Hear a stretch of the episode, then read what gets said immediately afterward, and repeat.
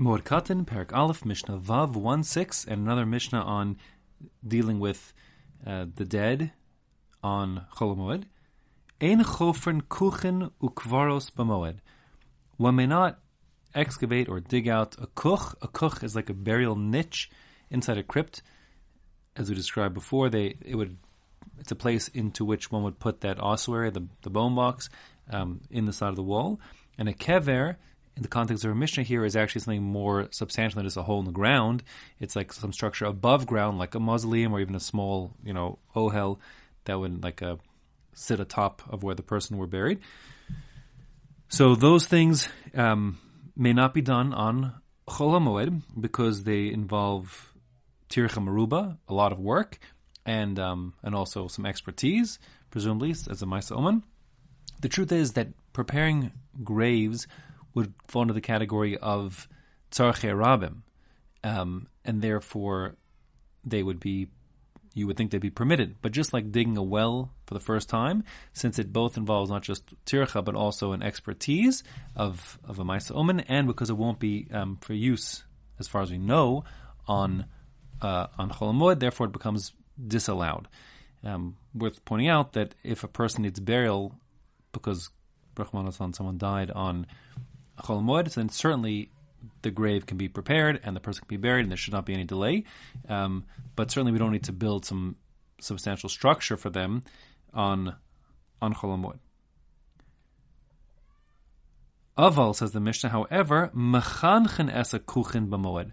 What one may do is um, prepare the kuchen, those burial niches, um, on Chol Here we're talking about that the exact dimensions of the burial niche aren't quite right, and therefore a person wants to make it a little bit bigger or smaller. That doesn't involve tircha maruba, says the Gemara. It's not it's not excessive work, and since it's tzarche rabim, it's for the, the, needs of the people. So people we have a place to bury people um, should and when we need it. That is permitted to be done. Va'osa nivreches b'moed says the Mishnah. You also can make a nivreches. Now nivreches, according to the Bartanura, is talking about like kind of like a shallow pool that you dig out near a spring in order to be able to launder clothing.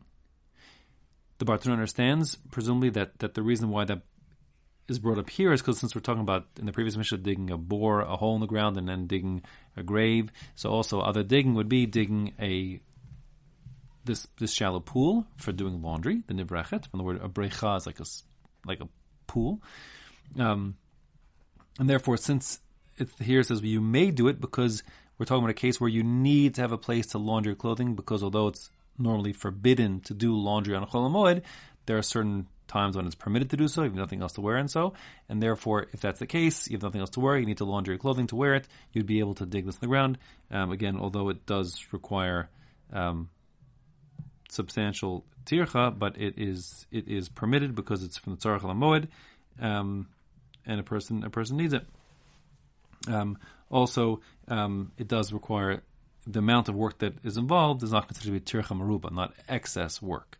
Um, so therefore, becomes permitted. Now there are others. Um, Tosfos on the Dafches who understands that we're talking about dealing with dead people and and their burial, etc. And therefore, nevreches talking about a laundromat would not be appropriate here.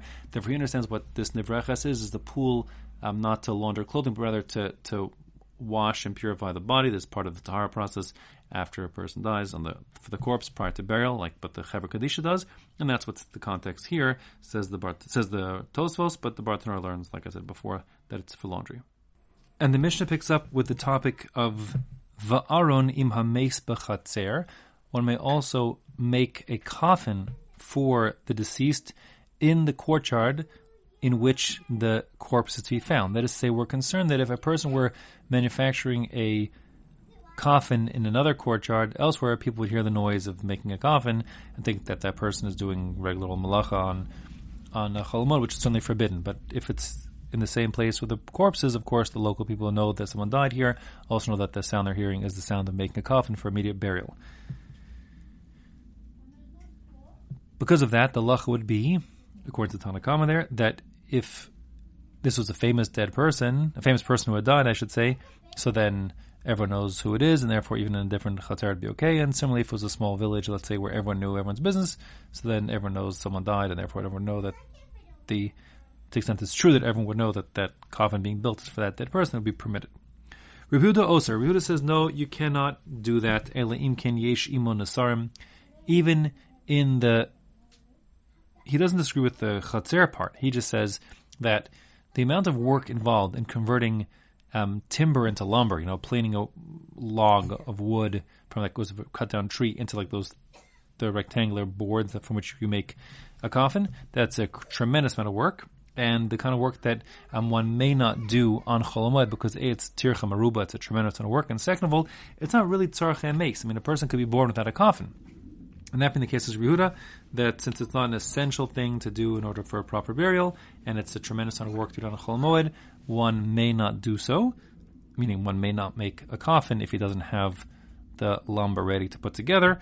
You have to plane the wood to make it into lumber, and that um, Nevertheless, the halacha isn't like Rabbi Huda. The halacha is like Tanna Kamma.